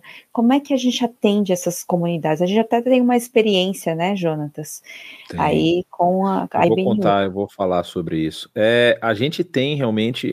É, primeiro, eu quero desmistificar uma coisa que talvez vocês é, pensem assim, nossa, mas como é que funciona lá naquela comunidade afastada e tudo mais?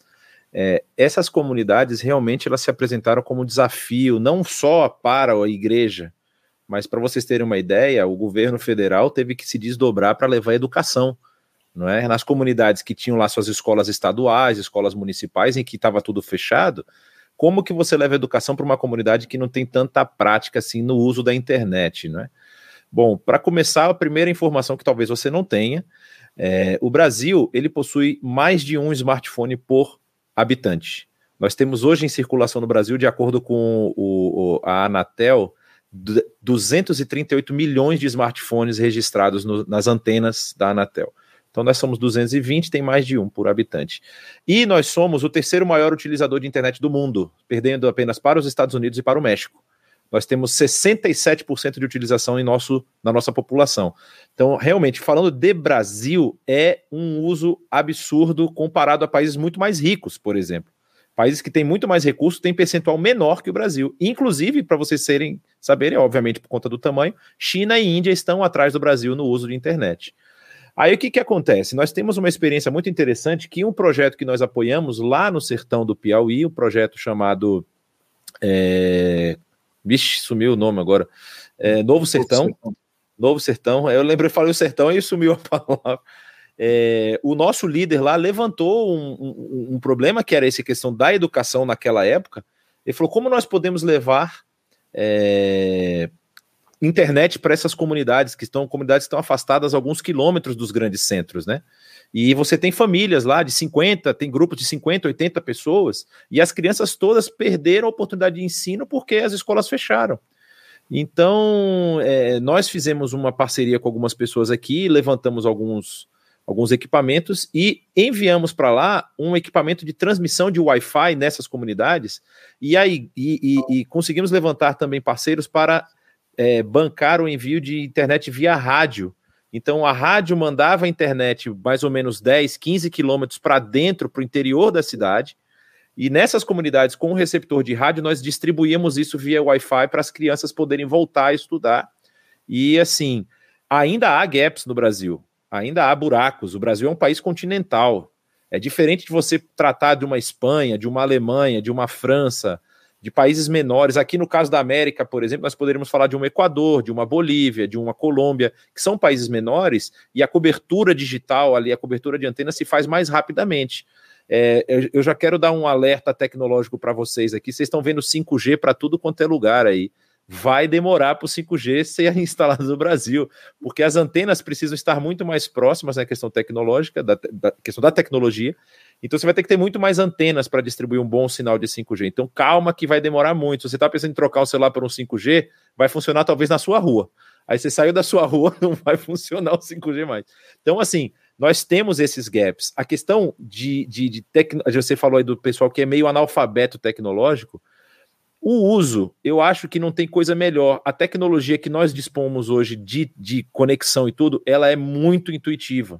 Muito intuitiva. Olha, eu fiquei impressionado com pessoas que eu achava que iam ter muita dificuldade. Por exemplo, meu pai é pastor de uma igreja em Salvador, e quando entrou o digital, que eles foram proibidos de se reunir, não demorou muito tempo para ele já estar também no digital, gravando, enviando vídeos, fazendo edições.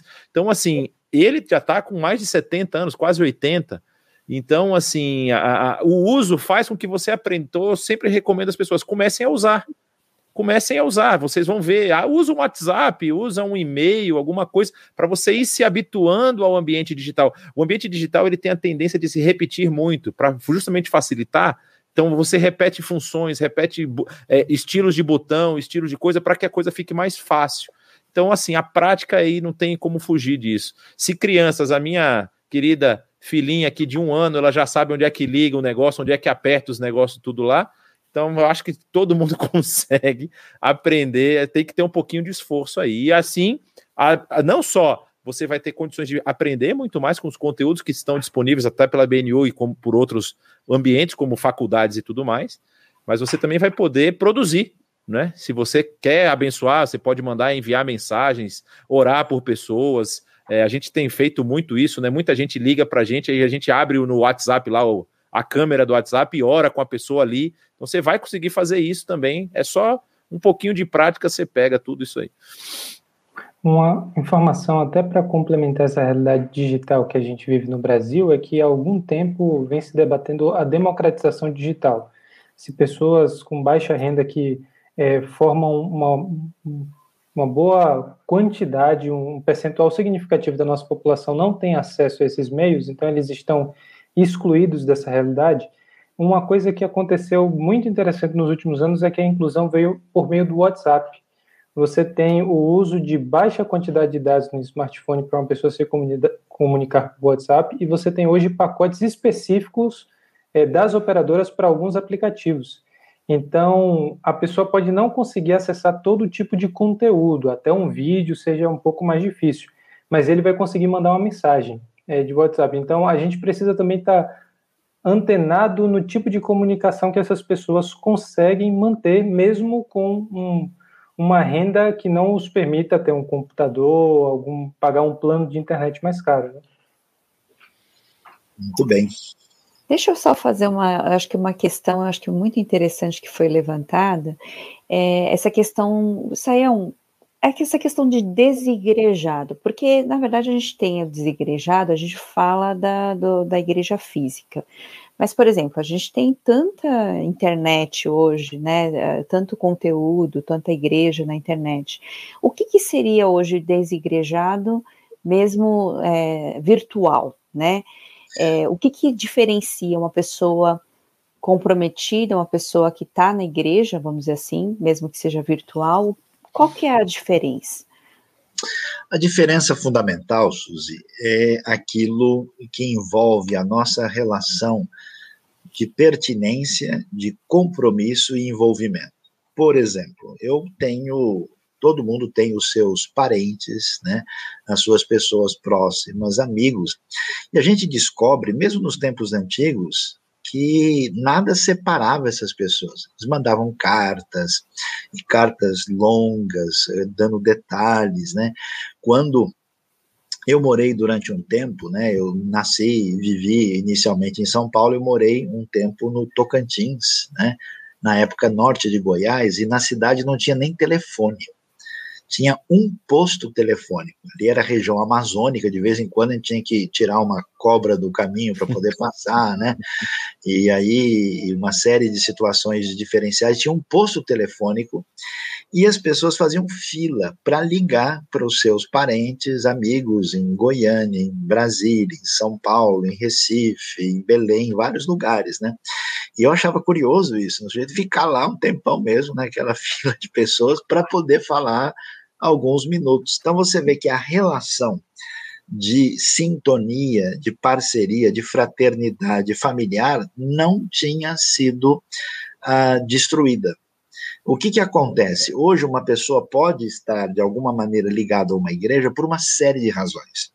Quais são as razões indevidas? Por exemplo, a pessoa observa que esse mundo de hoje ele é muito ameaçador, então ela percebe que há dificuldades. Eu conheço gente que nem acredita nem em Deus, nem em Cristo, mas fez questão de levar seus filhos para a igreja, com medo que eles caíssem, né, em ambientes problemáticos, negativos. Então ele fez isso. Né? Outras pessoas percebem que a igreja é um ambiente interessante do ponto de vista do mercado, né? De repente eu posso ter vantagem financeira lá. Eu tenho uma comunidade X, esse pessoal compra isso, compra aquilo. Então a pessoa se aproxima de um ambiente com interesses em vantagens pessoais.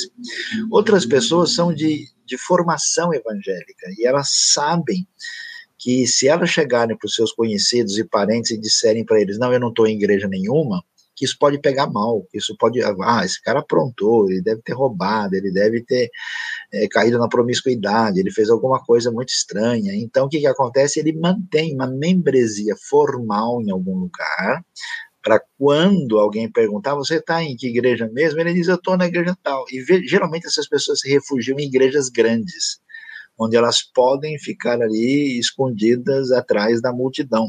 Né?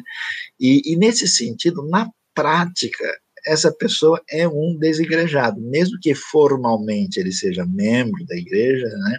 Na própria IBNU a gente tem essa experiência curiosa, né, de pessoas que formalmente se tornaram membros da igreja, mas nunca se envolveram, nunca se nunca contribuíram, nunca uh, se alinharam com a, a, missão e a visão, e eles simplesmente fazem parte do número, né?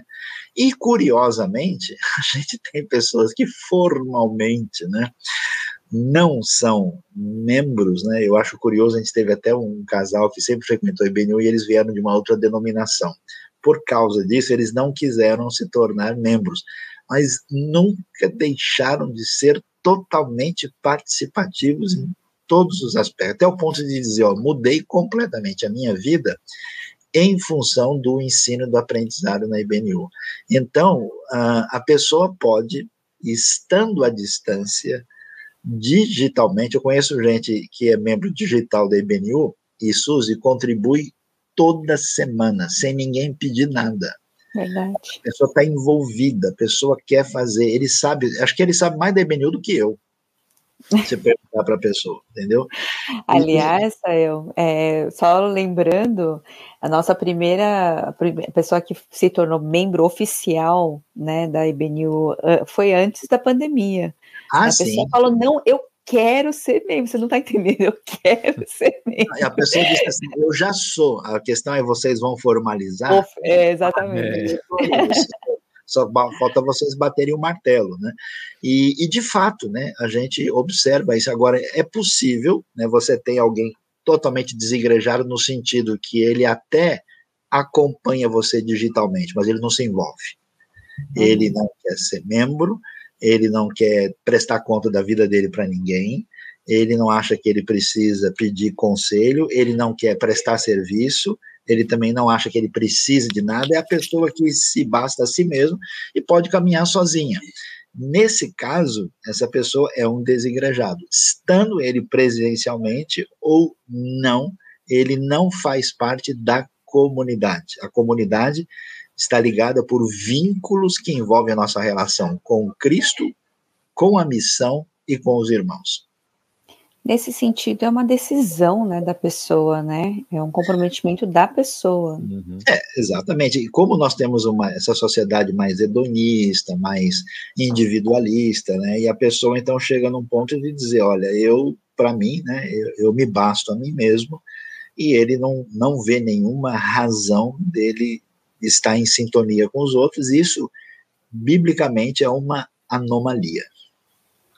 Saião, uma situação que eu me deparei é pessoas que fizeram essa decisão pessoal de é, estar vinculadas à igreja, procurar se manter conectadas, mas para alguns parece ser mais difícil do que para outros, depois de tanto tempo é, é, acompanhando a igreja, fazendo parte da igreja à distância, conta da pandemia, se manter firme, se manter é, constante nas suas atividades, no seu envolvimento. Então, algumas pessoas falam, olha, não é nenhuma questão que eu discordo, que eu acho que igreja digital não dá certo, tal, mas parece que cansei, entendeu? Parece que eu não consigo mais prestar atenção e tal.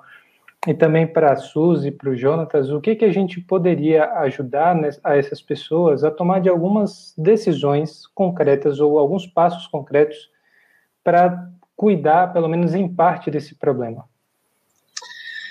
Olha, Aquila, eu, eu tenho uh, as minhas dúvidas, né?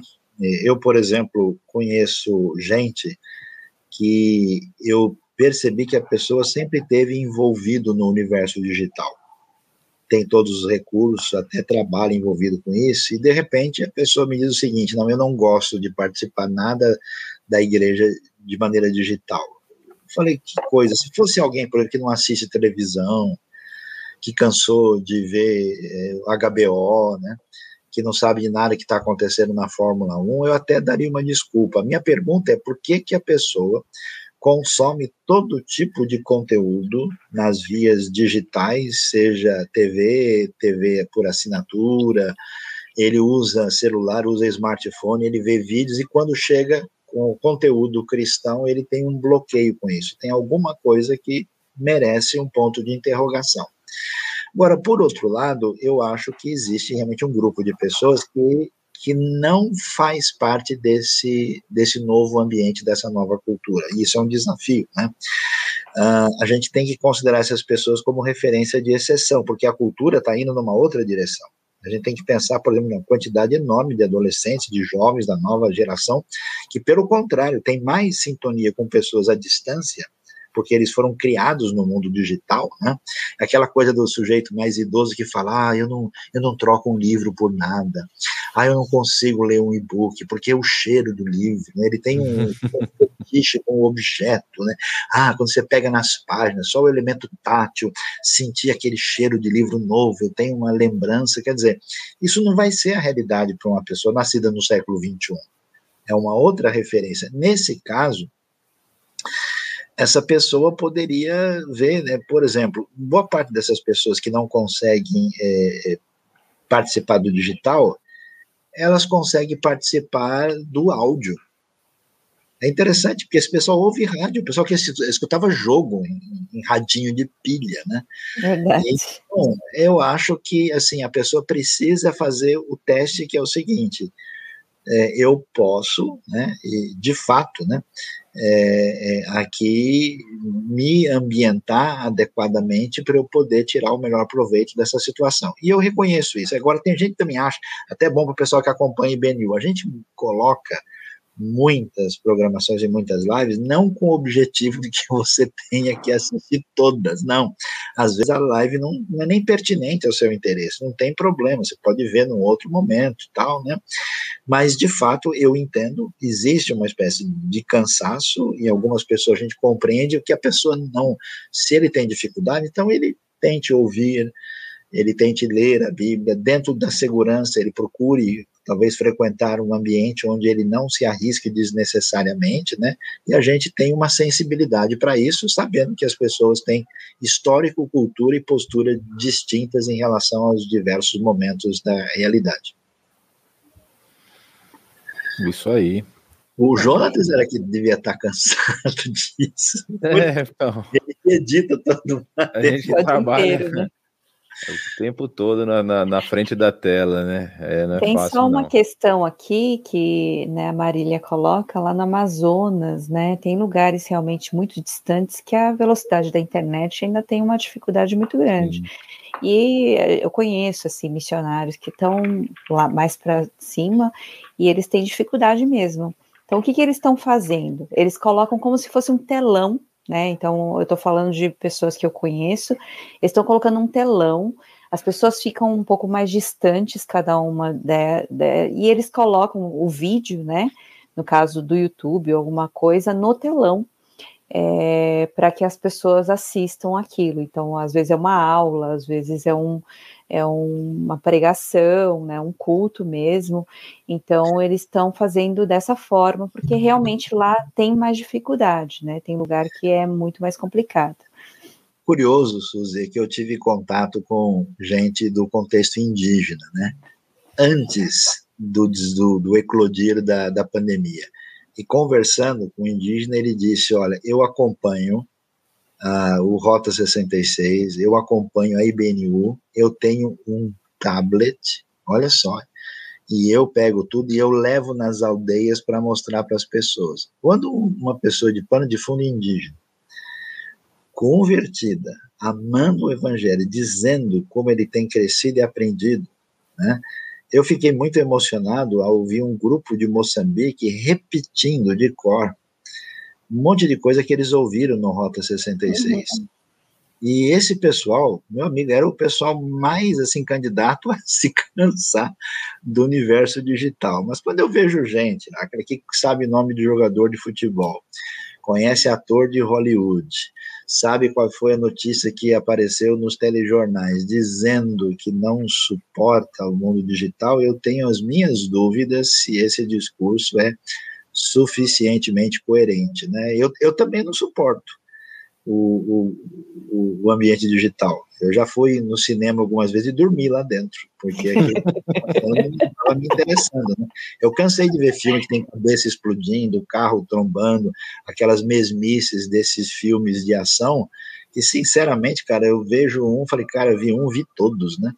E eu, sinceramente, eu, eu fico vendo a tela, eu desligo, eu apago, minha cabeça começa a pensar em outra coisa, eu fico ali só de, de, desenfilmado, né? Eu estou é. totalmente desconectado, apesar de presencialmente estar lá olhando, só fazendo cena, porque não faz sentido.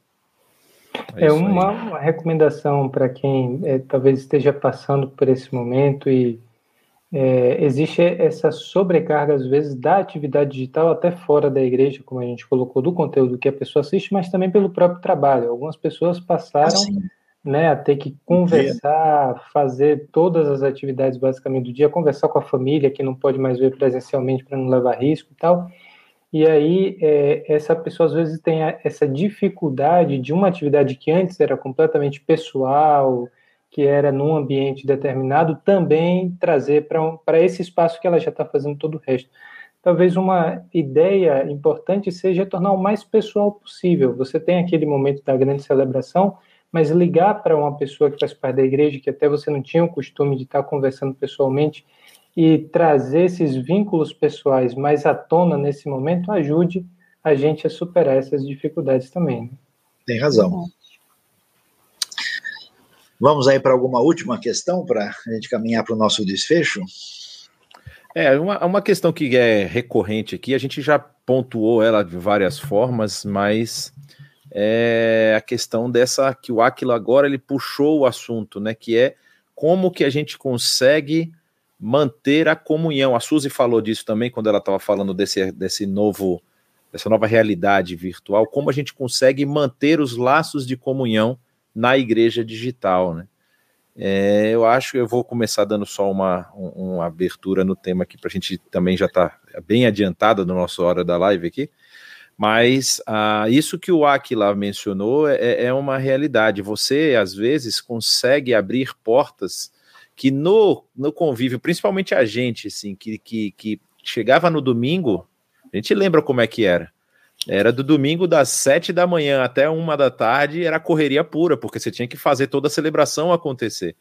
Então, assim, a gente às vezes não tinha tempo de falar com pessoas e a pessoa passava te daí aquele negócio, ah, vamos marcar essa semana de tomar um café. Tô esperando até hoje os cafés, eu já devo ter marcado uns 40, mas nunca consegui encaixar todos. Então, assim, a pandemia, ou na verdade o digital permite você fazer isso, não é? É, talvez eu tive uma experiência muito interessante. Amigos que estavam muito próximos, a gente acabou se afastando por conta da justamente desse volume gigantesco de atividades, né? E é, eles trabalham diretamente com, com, com, com internet, estão tão conectados o dia todo. Eu também estou conectado o dia todo. Aí faltou esse encaixe aí do ah, vamos parar para falar com eles agora. Fala esporadicamente, assim, queria falar muito mais. Mas para outros pode ser essa essa alternativa de chamar para perto pessoas que você não conhece, chamar para perto pessoas que você talvez não vê há algum tempo, é? E fazer um call, fazer uma ligação do WhatsApp e tentar aproximar os laços, né? Eu acho que esse é um exercício muito bom para esse período que a gente está vivendo. Eu gostaria de enfatizar, né? Primeiro, assim, a nossa solidariedade. Eu, eu vi uma mensagem aqui muito digna de nota, né, que o, o Charles Borges uhum. mencionou, e eu quero lembrar disso, né? Se tem uma coisa que afeta a nossa comunhão, é perder uma pessoa de maneira permanente por uma atitude irresponsável, né? A gente não limitou as nossas atividades presenciais por nenhuma outra razão que não fosse o cuidado das pessoas, porque desde o princípio temos plena consciência de que a questão do vírus, da pandemia, é de fato algo letal e temos até hoje dor com as pessoas que foram atingidas e perdemos alguns membros, inclusive, com isso. Né? Então, a nossa solidariedade, a nossa palavra de, de consolo e, e de eh, fraternidade aí, eh, sofrendo juntos esse momento difícil, né? Agora, uh, aquilo, a gente tem que ser criativo, né? Você sabe que as comidas mais gostosas que eu comi na minha vida, elas foram gostosas porque eu estava com muita fome. E porque então, foram feitas no Nordeste. Também tem isso. Não, não falando dessas coisas que nós temos que conversar seriamente. Eu estou me lembrando do mangá. E, ih, rapaz, aí agora o negócio ficou difícil aqui. Eita, aquele frito de farinha, de, com carne de sol. Meu amigo, vamos mudar de assunto aqui, que o negócio está ficando. Eita, né? Bom, aí o que, que acontece? Uh, a gente tem que ser criativo, né? Por exemplo, eu tenho visto eh, eh, essas reuniões com grupos menores né, que são, por exemplo, os nossos geeks ou pessoas que fazem assim uma um grupo de oito, dez pessoas, todo mundo consegue falar, interagir, olha a pessoa olho no olho, você pode ligar. Em alguns casos, como eu tenho feito mesmo, a gente consegue, né, um encontro presencial, ainda que à distância, né, todo mundo devidamente higienizado, a gente dá para encontrar um amigo, uma amiga ali, né, dois, três, assim, isso é possível com todos os cuidados e devida distância, né, a gente pode fazer isso, né, uh, mas a gente precisa entender o cenário e conseguir fazer do limão uma limonada, né, como é que a gente consegue no momento desse? E eu tenho ficado surpreso, porque, olha, eu vou dizer para vocês, eu tenho gente que me pede ajuda, direção, e a gente conversa praticamente todo dia. Olha, eu estava vendo um negócio aqui, como é que se explica isso? Olha, muito obrigado. Então, será que a gente pode conversar hoje? E a pessoa fala, e, e, e então é possível sim atenuar, né? Quer dizer, é, é, sempre o melhor poder estar junto, comer junto, repartir o pão, olhar olho no olho, estar tá ali do lado, mas temos que esperar acabar o dilúvio para sair da arca. Não adianta né, a gente não entender as limitações que o momento uh, impõe a nós. E quando a gente sair desse cenário, a igreja vai continuar existindo na sua forma presencial, mas ela permanecerá abençoando também de maneira digital, como ela fazia anteriormente. Ela pode fazer diferença no rádio, na TV, através de artigos, no site, na internet, através de uma série de elementos que são pertinentes e que fazem diferença. Inclusive, eu diria para você, Aquila, fortalece a nossa comunhão.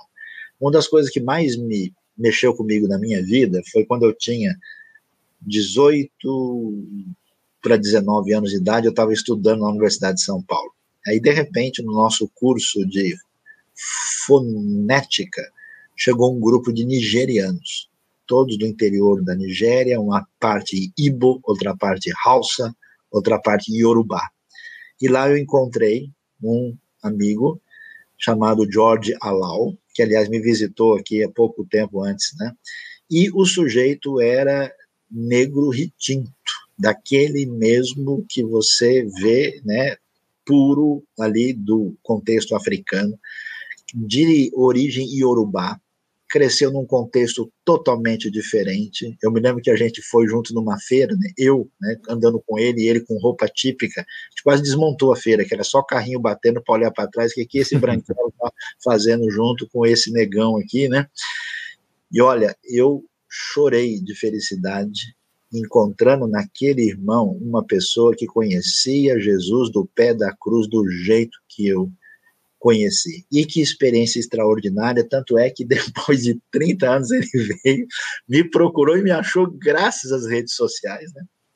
Porque é surpreendente como tem gente criticando a realidade do, do eclesiástica digital por vias digitais, né? fazendo uma profecia uhum. alta virtual, né? E eu achei impressionante como essa comunhão permaneceu. Como eu fiquei impressionado como aquele aquele aquele aquele irmão amava a Deus.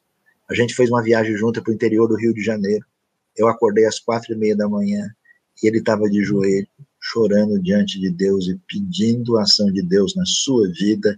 E eu encontrei um irmão em Cristo de coração profundo que não tinha nada a ver com o meu país, com a minha cultura, com a minha tradição, com a minha origem familiar e que era mais chegado que um irmão. Isso é indestrutível. E quando a gente está licenciado no mesmo evangelho, pode estar tá lá no ó do Borogodó. Isso não pode ser destruído de jeito nenhum. Por isso que eu tenho visto pessoas que eu encontro no mundo, na Indonésia, na China, nos Estados Unidos, na Alemanha, no Paraguai, na África, em Moçambique, no Brasil, que eu chego perto da pessoa, meu amigo, parece que eu estou com um irmão da carne, entendeu? Por causa daquilo que nos une em Cristo. Deus seja louvado por aquilo que ele faz na nossa vida. Amém. Amém. Amém. Bom, nós agradecemos, né, a participação, a presença de todos vocês. Então, vamos ser, né, igreja, né, mais do que simplesmente estar na igreja ou ir para a igreja, seja a igreja, sirva a Deus e vamos vencendo as limitações que nós temos aí, até quem chegar, quem sabe, terminando esse momento, a gente faz uma grande festa aí, né, presencial, e, e que Deus nos abençoe.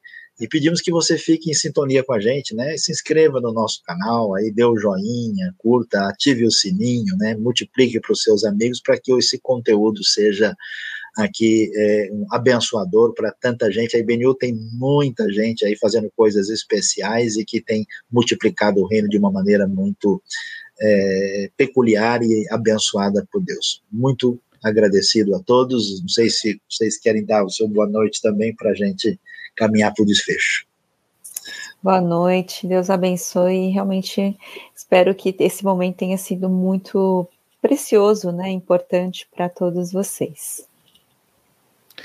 Boa noite também, agradeço aí a participação de todos e nós agradecemos, né? E só relembrando, né, que a prática ela leva à perfeição, então vão usando as redes e aí os aparelhos, vocês vão aprendendo de pouquinho em pouquinho, daqui a pouco tá todo mundo craque. Tá fechado o áudio. Acredito que várias dúvidas que eram presentes na mente das pessoas que estavam vivendo esse momento puderam ser esclarecidas e isso nos ajuda também a caminhar de forma mais alinhadas e harmônicas nesse período tão conturbado. Que o Senhor abençoe a gente. Obrigado, pessoal. Boa noite. Deus abençoe. Bom descanso para todos e bom dia para muitos.